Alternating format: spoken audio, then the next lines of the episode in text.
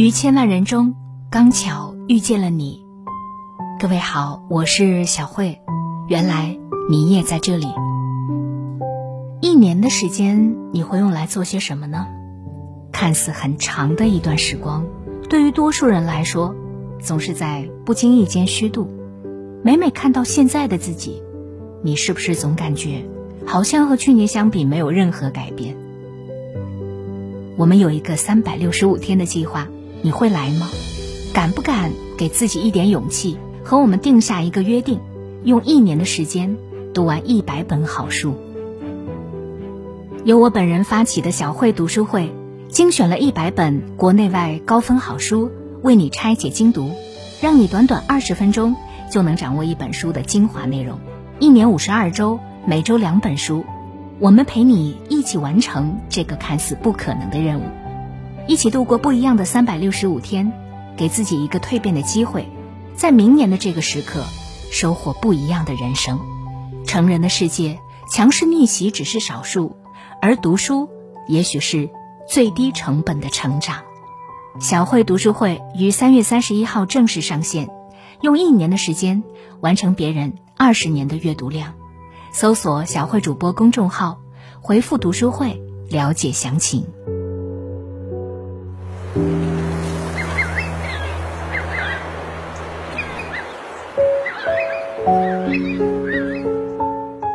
个人生阶段都会有不同的风景，让我们体会着不同的人生滋味。人生上半场被名利所困，被世事所扰，爱过、恨过，也算得上轰轰烈烈。到了下半场，我们终究明白，人的一生。功名利禄皆浮云，内心从容才是真。正如林语堂先生所说：“生活的智慧在于逐渐澄清、滤除那些不重要的杂质，而保留最重要的部分。”尘世繁杂，皆因不懂少的真谛，追求少一点，快乐才会多一些。被称为南宋巨贪的右相陈自强，出身贫寒，一生致力于科考，以期改变命运。老年时，他位极人臣，但贪欲也随之达到了顶峰。他徇私舞弊，招赃窃位，买卖官职，送上来的公文也要有附加价值才会被打开。积累了大量财富之后，他本以为自己可以安享晚年。却没成想丑事败露，朝廷没收了他全部财产，并将他流放。最终等待他的结局是七十多岁的高龄时，客死他乡。如果一个人不能够抵御诱惑，凡事求多求满，只会让自己陷入被动的境地；而当一个人可以抵御欲望时，那便掌握了自己的命运。因为这样的人，不会因为欲望而让人生失控，可以在面对选择的时候，少一些利弊的思量，多一些对自我本真的思考。当代学者钱钟书，一生淡泊名利，不因外界干扰，徒增欲望，终得人人羡慕的文学成就。成名之后，他依然保持初心。在面对美国著名普林斯顿大学提出的丰厚报酬时，他坚定拒绝，选择了自己喜欢的事。这就是少欲则心静，心静则事简，化繁为简也是难得的养生之道。正所谓少即是多，人生下半场，你要学会给欲望做减法。法国作家昆德拉在书籍《慢》当中说：“慢的生活才有质量。这种慢不是拖延时间式的懒惰，而是闲敲棋子落灯花的从容。在慢生活里，才能拥有闲情，体味意志，享受生活。而快节奏的生活让自己忙碌焦虑，没有了时间反省自我、审视内心，不仅徒增烦恼。”还会透支自己的健康。清朝皇帝雍正，他虽身为皇帝，却是不折不扣的工作狂。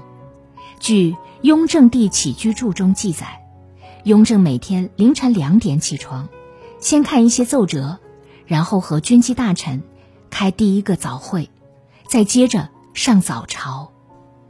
除了吃饭，其他时间几乎一直都在养心殿工作，直到晚上十点。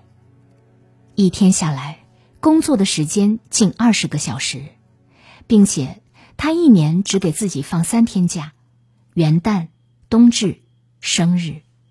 这样高强度的工作虽然取得了很大的政绩，却也搭上了自己的健康。因为批阅太多奏折和题本，雍正的近视日益加重。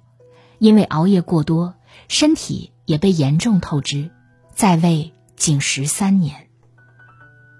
如同现在很多人，在工作压力和信息的双重轰炸下，不断让自己加速度，结果却失去了生活的乐趣、健康的体魄，更没有闲暇时间静心思考。正如哲学家叔本华所说：“人类所能犯的最大的错误。”就是拿健康去换取其他身外之物。人生下半场，适当的放慢脚步，让身体停一停，劳逸结合，让心灵静一静，生命会更加充盈。西汉著名史学家司马迁曾说过一句流传千古的名言：“天下熙熙，皆为利来；天下攘攘，皆为利往。”有多少人为名利疲于奔波，为成败失去初心，甚至因为对得失的执着，让自己的情绪失控，而看淡世俗追逐，不为名利所累的人，更容易获得生活的赞赏。南朝齐梁时期的道家思想家、医药家陶弘景，便深谙此道。他才学渊博。先后担任过多个诸侯的侍读，后来还做了左卫殿中将军。虽然身处名利场，但是他并没有被迷乱双眼。三十六岁时，他毅然决然辞官归隐，静下心来做自己喜欢的事。梁武帝称帝之后，曾邀请陶弘景重回朝堂，但陶弘景用一幅二牛图拒绝了。画中有两头牛，一头在自由自在的吃草，一头带着金龙头，被人驱使着。梁武帝一看就明白了，陶弘景并不想入朝堂。没办法，梁武帝只好在遇到难题时，派使者去山中找陶弘景。书问不绝，冠盖相望，一代山中宰相陶弘景闻名天下。远离名利圈的陶弘景，不仅在自己喜爱的医药方面颇有建树，还完成了许多著作。如果他没有看淡名利，又怎能有一颗宁静的心、稳定的情绪，去研究学术、成就自己呢？人到中年，看淡悲欢离合，看清名利纷争，是一种难得的修行。著名歌唱家郭兰英曾问画家李苦禅：“什么字最难写？”李苦禅回答说：“一。”这个回答看似开玩笑，其实极有哲理。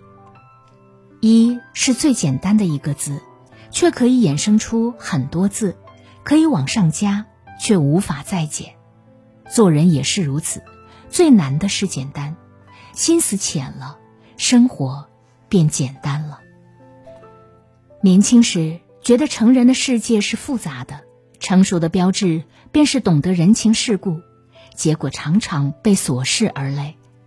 其实，知世故而不世故，做人简单一些，烦人的杂念和扰人的烦思也会远离，这便是大道至简。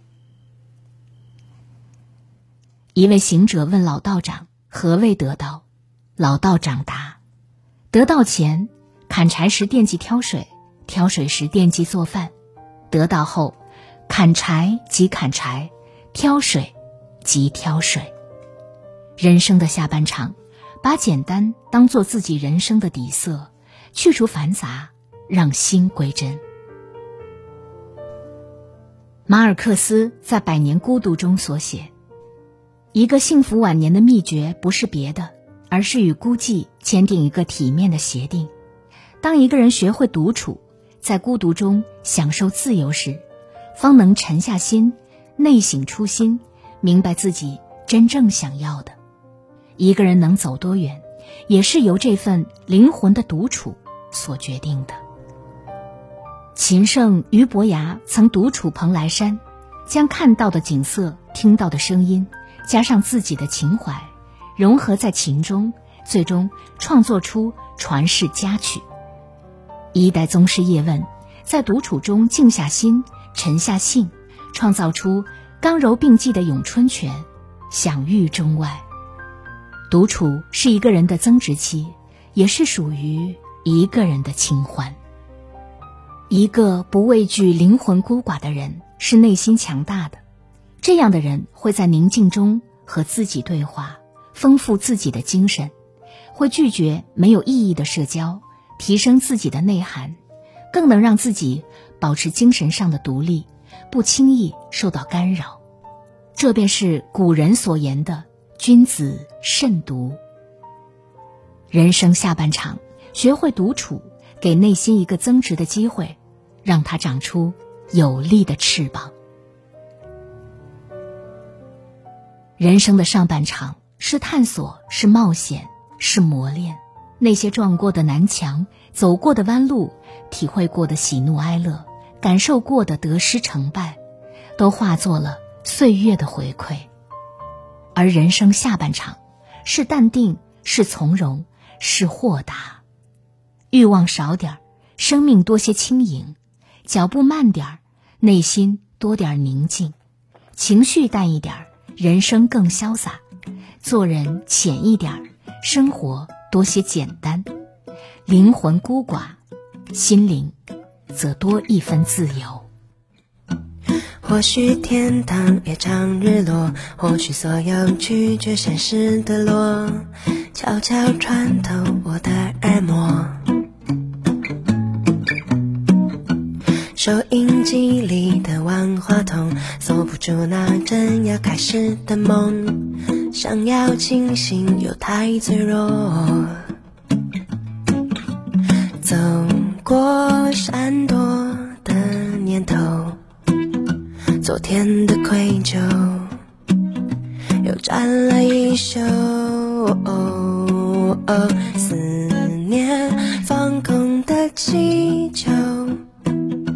想要挣脱虚假承诺，会感动我。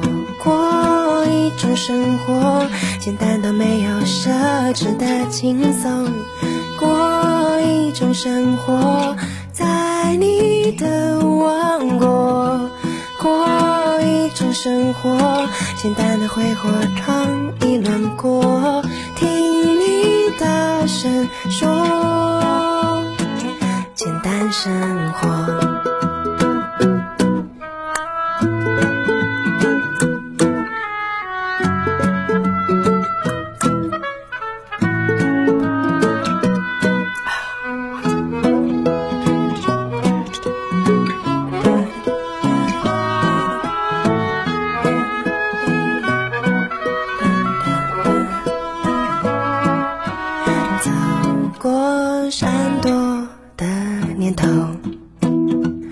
变得愧疚。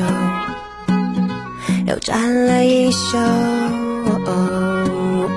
思念放空的气球。想要挣脱虚假承诺会感动我。过一种生活简单到没有奢侈的轻松。过种生活，在你的王国。过一种生活。简单的挥霍，闯一轮过，听你大声说，简单生活，